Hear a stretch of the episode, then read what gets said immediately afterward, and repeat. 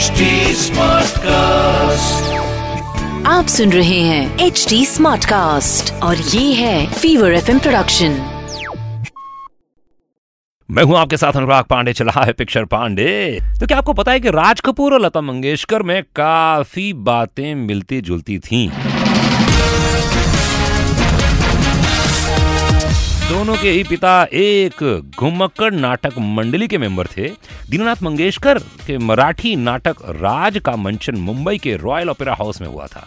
उसके बाद उनका नाटक पृथ्वी थिएटर में भी होने लगा था। हाँ वो दोनों ही बड़े ही वर्सेटाइल थे और बचपन में बहुत मस्ती करने वाले थे। बचपन में लता भी फ़िल्म देखने के लिए घर से भाग जाया करती थी।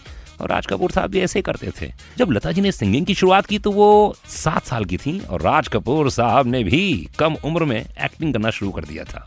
दोनों के दिलों में क्रिकेट के लिए बहुत बड़ी जगह है हाँ। इसीलिए लोग कहते हैं ना, दिल से साथ साथ दिमाग से भी मिलना बहुत ज़रूरी है और लता जी और राज कपूर में खास बात यही थी कि लता मंगेशकर को हर बार राज कपूर साहब कहते थे कि तुम मेरी फ़िल्मों में गाना गाओगी।